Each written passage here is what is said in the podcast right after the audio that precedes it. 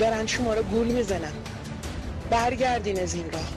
الان من با وضعیت این دختر چه کنم؟ هر روز چشماشو که باز می‌کنه دوست داره از روی این تخت بیاد پایین ولی خب نمی‌تونه.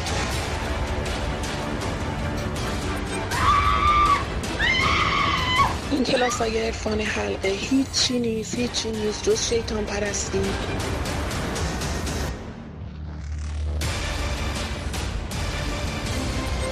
از همه مردم می‌خوام که گولی اینا رو نخورن. اینهایی که دختر منو به این وضع انداختن. تاهری خودی شیطانی.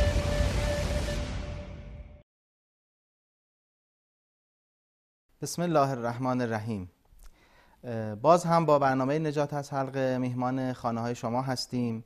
و در این برنامه هم سعی می‌کنیم با نقد و بررسی ابعادی از عرفان حلقه که یکی از جریان های عرفانی کاذب در روزگار و جامعه ما هست بتونیم اطلاعاتی رو در این باره به شما عرضه بکنیم.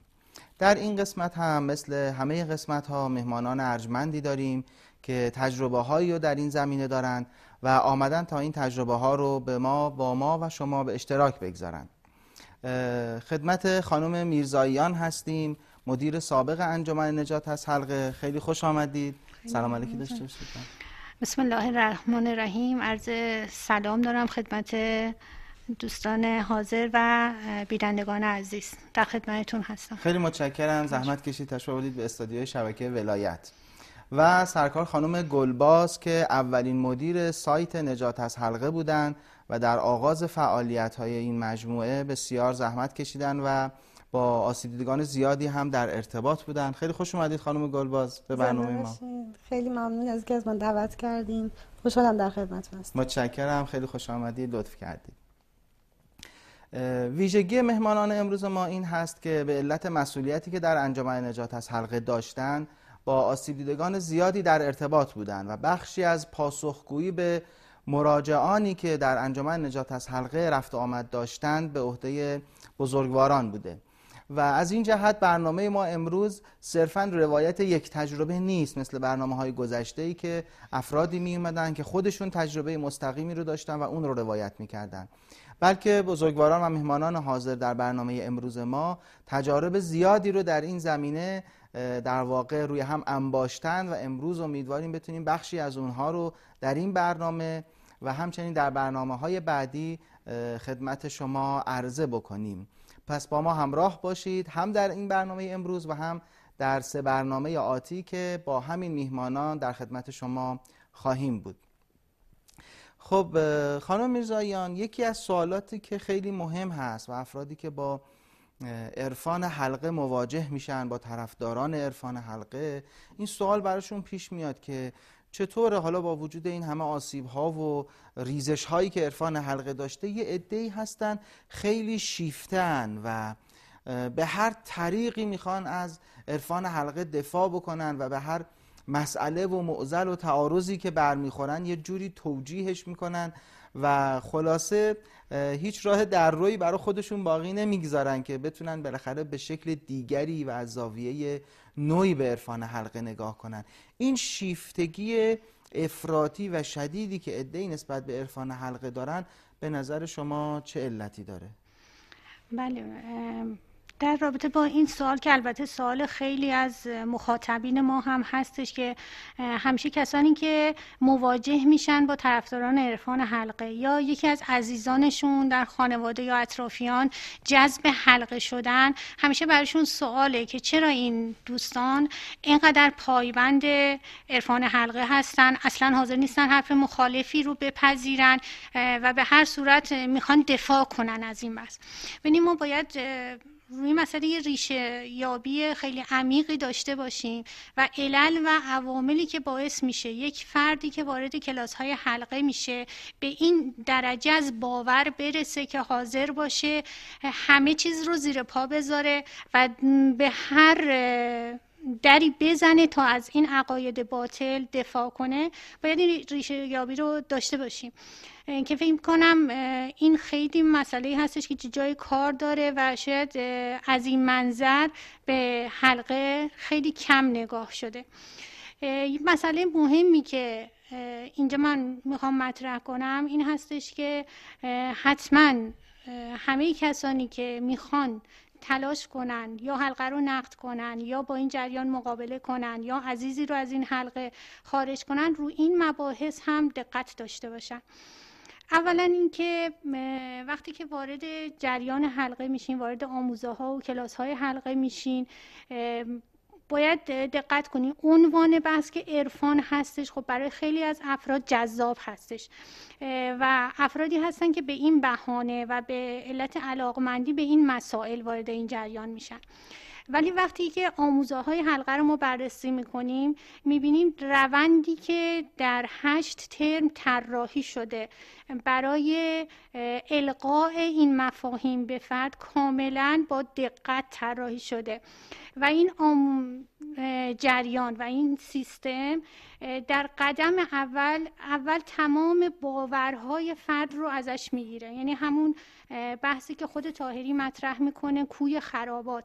تمام ذهنیت فرد تمام اصول و چهارچوب های اعتقادی و فکری فرد رو از هم میپاشونه و بر اساس اون هدفی که خودش داره و بر اساس اون آموزه ها و ذهنیتی که قرار القا بشه پله پله آجر به باجر ذهنیت جدیدی رو برای فرد می‌سازه.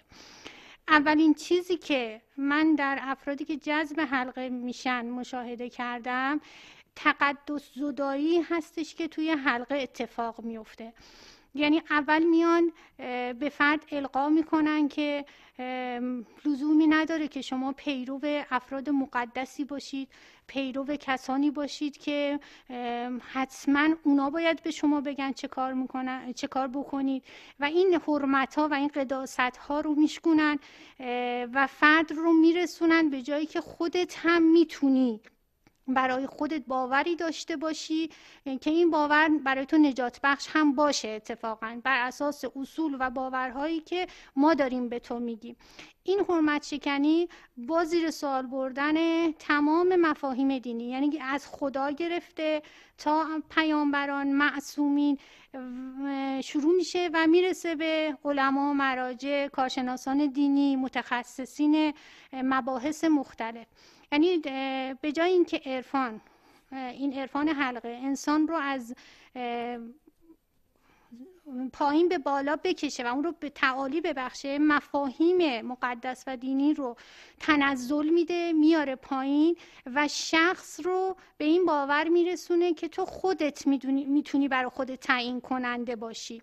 این حرمت شکنیه در قدم اول انجام میشه. وقتی کسی وارد حلقه میشه دیگه قبول نداره که قرار ما راه کمال رو با هدایت افراد برگزیده بپذیریم. اون افراد رو تا سطح یه فرد عادی تنزل میدن با آوردن آیه مثل انا بشر و مثل کن. پیامبر هم مثل شما یه بشر بوده پس شما هم می‌تونید مثل پیامبر اون دریافت ها رو داشته باشید و پیامبر میاد در سطح مردم به جایی که مردم به جایی برسن که باید به اون صفات پیامبرگونه برسن. با این وصف که شما میفرمایید افراد دچار یه تحیر و خلع معنوی میشن چون هر کس که علاقمند به سیر و سلوک مایله و نیاز داره که یه الگوی معنوی داشته باشه یا راهی رو پیدا بکنه و بدونه که یه مسیر روشنی پیش روی او هست و می‌تونه این راه رو بره.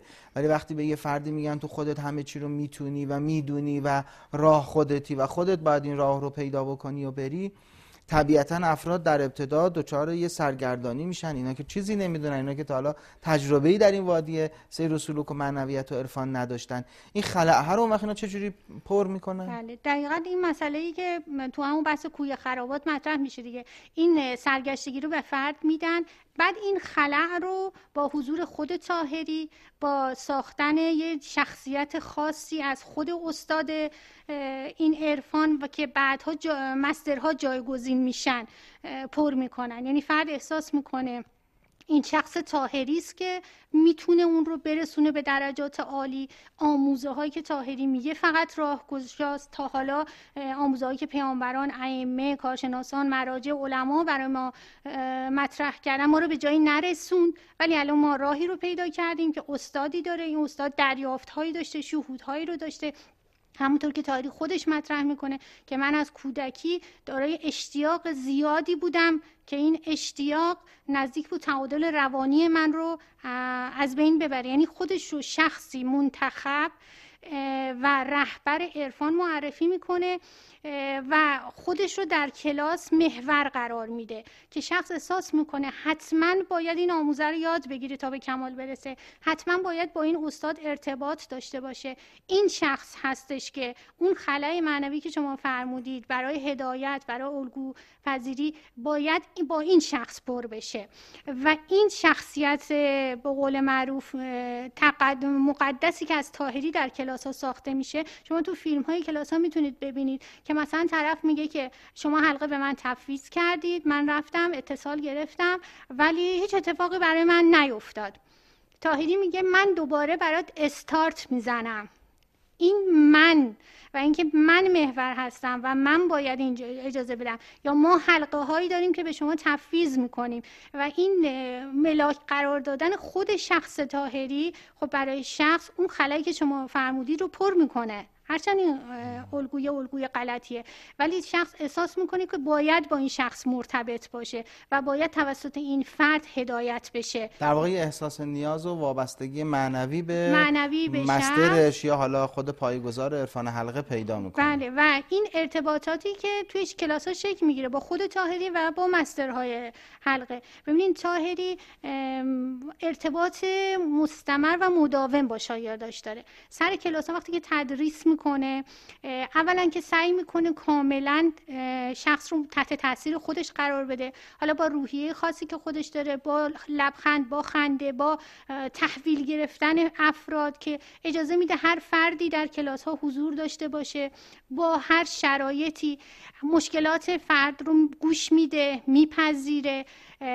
با شخص ارتباط صمیمی وارد می‌کنه حتی ما افرادی رو داشتیم که می‌گفتن که ما خونه تاهری می‌رفتیم. ما مثلا تو ایام عید می‌رفتیم خونه تاهری ببینید یکی کسی که به عنوان استاد عرفان برای یه شخصی معرفی میشه. اینقدر در دسترس باشه. یا میگن مشکلاتمون رو با اسمس از تاهری میپرسیدیم یا تاهری مثلا شب عید بلند میشیم بریم خونه فلان مستر و به سوالاتش جواب میده. این ارتباط تنگی که تاهری با شاگرداش ایجاد می‌کنه و الان مسترها هم همین کار می‌کنن. این باعث میشه که روی فرد خیلی تاثیر بذاره. ببین افرادی که توی حلقه وارد میشن همشون نیست این نیستش که واقعا دنبال عرفان باشن یا دنبال معنویت باشن. نه بعضی افرادی که ما می‌بینیم درگیر این عرفان شدن الان حلقه ای هستن یا اینکه آسیب دیدن و بیرون اومدن وقتی علل رو ازشون می‌پرسیم یا کنکاش می‌کنیم که ببینیم چرا جذب حلقه شدن. ببینید فرد مشکلات روانی روحی خلعهایی داشته که توی کلاس های حلقه این خلع پر شده. مثلا فرد فردی بوده که در خانواده ترد شده بوده یا پذیراش نبودن مشکلاتی داشته کسی اون رو باور نمی‌کرده. وارد کلاس حلقه میشه. افراد همدیگر رو میپذیرند با خوشرویی و لبخند با همدیگه برخورد می‌کنن. اون مستر فرد رو تحویل می‌گیره. حالا چه هر شخصی باشه با هر شرایطی پذیراش هستن.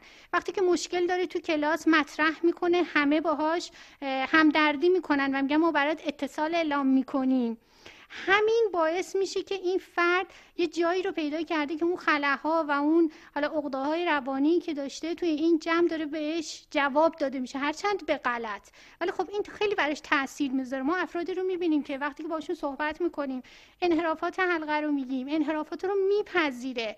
ولی به دلیل این خلاهای روحی که داره احساس می‌کنه اگر این کلاس ها رو ترک کنه اون پناهگاهی که داشته رو از دست میده. احساس می‌کنه دوباره تنها میشه. احساس می‌کنه دیگه تو خانواده کسی نمیپذیرش. یا اون که یه کسی که دائم باش همدردی می‌کنه رو از دست میده. پس شما میفرمایید یه نوع حمایت اجتماعی و اینا ایجاد کردن که این باعث باز برآورده شدن برخی از نیازهای روحی روانی افراد و خلاهایی که تو زندگیشون داشتن می‌شده و در نتیجه وابستگی بیشتر وابستگی که حالا این در کنار دقیقا. اون وابستگی معنوی یعنی... هم قرار می‌گیره افراد بله. بیشتر یعنی احساس می‌کنن یه وابستگی مقدس مقدسیه بله. ببینید من تو خود آسیب دیده اینو خیلی داشتم مواردی که مثلا آسیب دیده دائم با من در تماسه یا مثلا تو خانواده مشکل براش پیش میاد حالا اون شخص حلقه تو خانواده داره اذیت می‌کنه یا باش برخورد بدی می‌کنه همون لحظه تماس می‌گیره و می‌خواد حرف بزنه می‌خواد درد و دل کنه می‌خواد یه کمکی از ما بگیره. وقتی که ما اینطور در دسترسش نبودیم این مسترها جایگزین شدن. من حالا یه بحثی که می‌خوام اینجا مطرح کنم ببینید کارشناسان دینی ما علما و مراجع ما به این حد در دسترس نیستن. اگر کسی سوالی داره مشکلی داره اینقدر راحت بتونن چهره به چهره برن رو در روشون بشینن مباحثشون رو بپرسن. من از شرح حال این آسیب دیده ها می‌بینم که اینها چقدر نیاز دارن. که حتی شده مثلا شب دیر وقت تماس می‌گیرن و فقط می‌خوان مشکلشون رو بگن. شاید من نتونم هیچ کمکی بهشون کنم. فقط می‌خوان من بشنوم می‌خوان درد دل کنن می‌خوان حرف رو به, به یه کسی بگن تا یکم آروم بشن. و اگر ما این دسترسی رو نداشته باشیم این حمایت ها رو نداشته باشیم دقیقا اونها ممکنه برگردن به همون بحث عرفان حلقه کلاس ها ارتباط با حلقه یا ارتباط با مسترها چون مسترها دارن از خلا استفاده می‌کنن. پس ما باید این خلاها رو پر بکنیم تا در واقع جلوی گرایش به عرفان های کازه به ویژه حالا عرفان حلقه گرفته بشه. خانم گلباز شما نظرتون چیه؟ چرا این افراد حالا با اینکه تعدادشون هم در مجموعه کسانی که عرفان حلقه رو تجربه کردن ممکنه زیاد نباشه؟ خیلی نسبت به اون کسانی که میان تو کلاس ها و آموزش می‌بینن اونایی که شیفته میشن و با تعصب راه و ادامه میدن تعدادشون به نسبت خیلی کمه. ولی چرا همینام هستن و چطور این اتفاق میفته جناب آقای مظاهری خاطرتون از سال 90 بود که با شما آشنا شدم. جلسات مؤسسه بهداشت معنوی رو توی پژوهشگاه باقرالعلوم می اومدم. اونجا شما خیلی کار جالبی کرده بودید. برای من باورپذیر نبودین که بتونید مسترها رو بیارید باشون مناظره بکنید. چون دید عمومی این بود که امکان صحبت برای اینها امکان اینکه بتونن بیان حرف بزنن براشون فراهم نیست. شما این امکان رو فراهم کرده بودید. من هم موقع سایت بهداشت معنوی که نگاه کردم اینا می‌تونستن بیان صدا بذارن روی سایت. من صداها رو گوش می‌کردم که بیان مثلا از استادشون از استاد با به نام استاد تاهری نام ببرن و دفاع بکنن و صداها بود و من خیلی از این روش شما که اجازه می‌دادید اینها صحبت بکنن خیلی خوشم میومد. تو جلسات باقر علوم که من میومدم خودم با چهار پنج تا استدلالی که شما مطرح کردین و یه دور کتاب شما رو خوندم یه دور کتاب افسون حلقه رو خوندم به راحتی متوجه شدم که چه جاهایی از این عرفان پایه اقلانی و صحبت درستی نداره و تونستم انتخاب درستی بکنم. برای من جالب بود که با تمام قدرت استدلالی که توی اون جلسات مطرح می‌شد استدلالی که من فکر می‌کردم دیگه امکانش نیست که استدلال بهتری مطرح بشه. به جهت پایه اقلانی ولی چرا افراد نمیپذیرن؟ و تازه مثلا میگن که من تازه تو این جلسه متوجه شدم که چقدر راه من درسته. می اومدن توی مناظره گفتن من الان دیگه متوجه شدم پس همه راهو درست می اومدم خدا برعکس نتیجه برعکس می‌گرفتن. بارها بارها دیدیم مثلا ما سال هاست که داریم از همون سال 90 داریم با این افراد صحبت می‌کنیم آخرش میگن خب من الان دیگه متوجه شدم مثلا کل راه من درسته خدافظ شما. و می‌رفتن. من همیشه از همون موقع وقتی که با استیصال شما رو نگاه می‌کردم که آقای مظاهری چرا پس رفت؟ چرا وای نستاد مثلا بحث ادامه بده؟ شما گفتید خب حالا باشه جلسات بعد و اینا. از همون موقع برام سوال بود که چه کار باید کرد؟ چه این کجای کار ما غلطه؟ خیلی سعی کردم که پایه هاشو پیدا کنم خیلی تحقیق کردم. هم الان به این که یک عامل عقلانی اینها رو جذب نمی‌کنه. یک عامل اجتماعی هست که این افراد رو جذب می‌کنه. برای همین هیچ استدلال مشروعی هیچ استدلالی از هیچ نوعی هیچ دلیل عقلانی نمی‌تونه این افراد رو پس شما تایید می‌کنید که این حمایت اجتماعی که دریافت می‌کنن در جلسات و محافل و اینا دقیقا. کاملا همینطور هست. یک جور پارادایمی انگار بر افکار اینها حاکم میشه که الگو میده به اینها چطور فکر بکنن. که من فکر می‌کنم خیلی این بحث جنبش های نوین که شما خودتون یه بار مطرح کردین و کاملا خط فکری دادین که من روش مطالعه بکنم. خیلی خوب پاسخ میده. یعنی اینها برآمده از عصر مدرنیته هستند برآمده از فرهنگ مصرفی هستند. نوع نگاهشون نوع تلقی و نگاهشون به معنویت داره تغییر می‌کنه. یک جور تفریط احساسگرایی در برابر افراط اقلانیت ابزاری که در دوره سنتی حاکم بوده و این جنبش های نوین دینی الان حکومت می‌کنه. اینها دیگه الان دنبال اینکه تفکر بکنن خیلی نیستن. دنبال اینکه مطالعه بکنن خیلی نیستن. یه چیز دم دستی می‌خوان. به قول خودتون عارف یک دقیقه ای هستن یه جور عرفان فست فودی می‌خوان. توی کتاب خود تاهری هم میگه امروز دیگه دوران این نیست که ما بریم به درون قارها و مثلا با رنج و ریاضت به یه سرچ برسیم. ما می‌خوایم اون چیزی رو که اون کمالی رو که اون عارف با اون همه تلاش به دست آورده همین تو جلسه اول به شما تقدیم بکنیم. این ادعای بزرگ که ما به شما کمال میدیم دروغ هرچی بزرگتر باشه باورش راحت تره.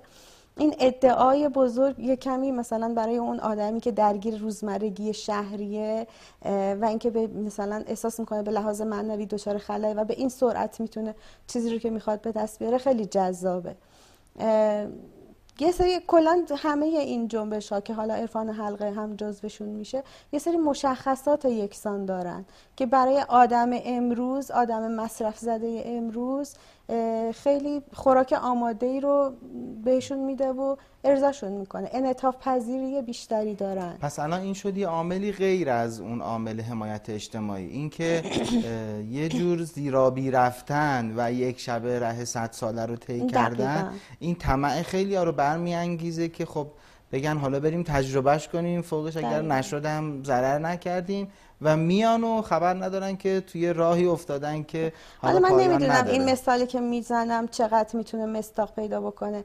ولی ما توی من چون دارم الان جامعه شناسی می‌خونم تو مکتب فرانکفورت کسانی که طرفدار مکتب انتقادی هستن یه بحثی دارن به اسم صنعت فرهنگی. اونجا مثلا به موسیقی مراجعه می‌کنن و میگن که موسیقی عوام پسند رو در برابر موسیقی کلاسیک قرار میدن که موسیقی عوام پسند خب سطحی تره حزمش راحت تره تفکر برانگیز نیست. بعد همه با هم همه توده با هم اونو می‌خوان جذبش می‌کنن و به دنبال همون بحث نظام سرمایه‌داری و به دنبال کسب سود و از این حرف هست. چیزی که توی این عرفان ها اتفاق میفته همینه یعنی حزمش خیلی راحته لازم نیستش که شما برید مثلا به صورت سیستماتیک چیزی رو تفکر بکنید روش بخواید مثلا قور بکنید با تلاش به دستش بیارید در فرهنگ تاکید می‌کنن که اصلا تفکر و سعی و کوشش و علم و بله. دانش و اینها مربوط به پله عقله و ربطی به پله عشق و عرفان نداره بله. و لذا عرفان رو کلا جدا می‌کنن از اون وادی که کسی بخواد دنبال معرفت بیشتر تفکر بیشتر و کسب علم و آگاهی بیشتر باشه. در همون دنیوی کردن فرهنگ عرفی شدن یعنی در واقع به دنبال سکولاریت است این عرفان ها که پیش میاد. یه نوع عرفان هماهنگ با ارزش های سکولاریسم. چیزی که مثلا می‌خوان به دست بیارن آرامشه ولی حتی اون آرامش هم چون وقتی راه رو شما درست نرید اون آرامش رو هم ما می‌بینیم که با به هم ریختگی هایی که توی زندگی های شخصیشون و توی شخصیت فردیشون توی هویت اجتماعیشون توی زندگی اجتماعیشون به وجود میاد دقیقا میشه کسی که بیرونه ببینه که حتی اون رو هم به دست نیاوردن. خیلی متشکرم. ما یه دو تا دو دقیقه یه دقیقه و نیم تقریبا فرصت داریم. شما خانم میرزا اگه نکته دارید بفرمایید تا بعدم شما خانم گلباز برای جنبندی صحبت خودتون. من یه نکته دیگه هم که می‌خوام اینجا خدمت شما بگم این هستش که تو کلاس های حلقه مفاهیم معنوی و مقدس رو خیلی مادی و ملموس برای افراد مطرح می‌کنن. مثلا شما ببینید هر بحثی رو که تایری در کلاس مطرح می‌کنه همونجا میگه خب حالا یه اتصال بگیریم تا این بحث برای شما جا بیفته. این اتصال گرفتن که همون چشم بستن و لحظه تمرکز و حالا اون تلقیناتی که بهشون شده رو تصوراتی رو که باید بکنن و قبلا تاهری براشون مطرح کرده اینها رو انجام میدن و شخص هر احساسی که پیدا می‌کنه هر توهم یا تخیل یا هر حسی رو که تو اون چند دقیقه‌ای که تاهری در کلاس بهشون مهلت میده پیدا می‌کنه تاهری تمام اینها رو بعد از این فرصت تایید می‌کنه. یعنی از اونها گزارش می‌خواد و اونها میگن که خب من الان چشم بستم این احساسو داشتم و تمام اینها رو تاهری تایید می‌کنه. به عنوان تجربه های عرفانی. به عنوان تجربه معنوی و عرفانی که الان تو کلاس این مسئله رو با تمام وجودش حس کرد. یعنی تمام تلقیناتی که بهش شده رو حالا چه درست بوده چه غلط بوده تاهری تایید می‌کنه و اصلا نمیگه که مثلا اگه شما احساسو داشتی اصلا منظور من این نبود. مثلا اشتباه شد یا مثلا شما اشتباه درک کردی. هر کی هر چی تو کلاس میگه تایید می‌کنه. و بعد گاهی می‌بینید که شما میگه که خب چند نفر این تجربه رو داشتن. مثلا پنجاه نفر تو کلاس دست بلند می‌کنه. اصلا سوال نمی‌کنه که این تجربه درست بوده غلط بوده شخص داره دروغ میگه یا راست میگه. همه رو تایید می‌کنه. شخصی که تو این کلاس هیچ باوری به این مسائل نداشته باشه یا هیچ حسی تو اتصال نداشته باشه وقتی که تو جمع می‌بینه یه عده‌ای دارن گزارش میدن یه عده‌ای دارن میگن که یه احساسایی پیدا می‌کنن. باعث میشه خودش رو زیر سوال ببره. نه اون باورها رو نه اون بحثی که داره تاهری مطرح می‌کنه یا مسترا مطرح. میگه حتما من مشکلی داشتم نتونستم این احساسات رو داشته باشم. یعنی انقدر یا میاد مثلا مسائلی رو با مسائل معنوی روحی عرفانی رو با بحثای مادی مثل نرم افزار مثل سویچ مثل فیلتر بحثای کاملا مادی که پایین ترین سطح فکری تو کلاس بتونه اون رو درک کنه و اون رو حس کنه. این به نظر من یه شگرد و ترفندیه که تاهری در کلاساش به کار می‌بره و متاسفانه افراد فریب می‌خورن و هیچ کس من تو کلاس های حلقه تو فیلم ها و حتی کلاس که شرکت کردم ندیدم که کسی اعتراضی بکنه که اگر شما چنین چیزی رو داری میگی نه غلطه بر اساس فلان. یا اگر کسی هم سوال می‌کنه که مثلا توی دین اینجور گفته شده تاهری میاد با زیرکی خاصی خیلی موزیانه اون سوال رو جوری جواب میده که حرف خودش رو تایید کنه. خیلی متشکر. خانم گل با شما هم تقریبا یه دقیقه فرصت دارید. من چیزی که می‌خوام بگم اینه که توی این سالا متوجه شدم که طیف مخالفان فرقه گرایی خیلی متنوعه. یعنی چه روشن فکران به خاطر اینکه پایه و اساس عقلانی درستی نداره چه افکار سنتی چه خانواده ها چه جامعه اینها رو نمیپذیرند. من فکر می‌کنم کسی که داخل فرقه است به دو طریق می‌تونه متوجه بشه اسیر افکار فرقه ای شده یا نه. یکی اینکه ببینه که از طرف جامعه از طرف اخشار مختلف جامعه پس زده میشه.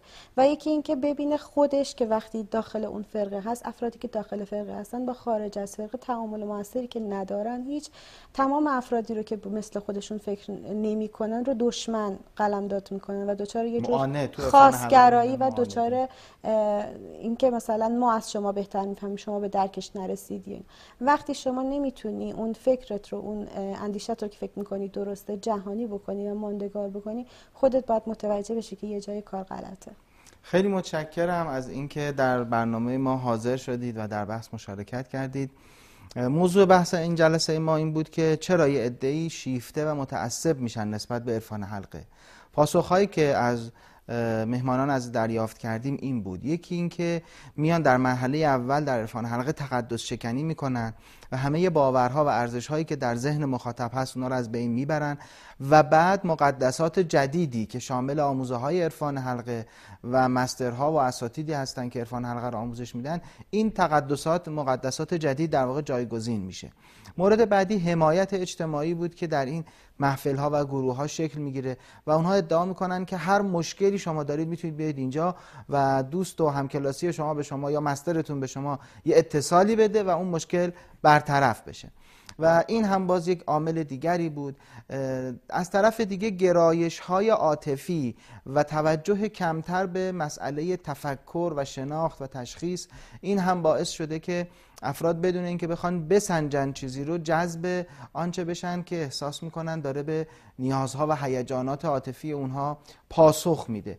و این هم باز به عنوان عامل دیگری ذکر شد. حالا دوستان احتمالاً نکات دیگری هم گفتن که من الان حضور ذهن ندارم عرض بکنم. انشالله در جلسات بعدم خدمتشون خواهیم بود و بیشتر با تجربه هایی که درباره عرفان حلقه وجود داره آشنا خواهیم شد. همه شما رو به خدای بزرگ می سپارم و السلام علیکم و رحمت الله و برکاته. اللهم صل على محمد و الله صل على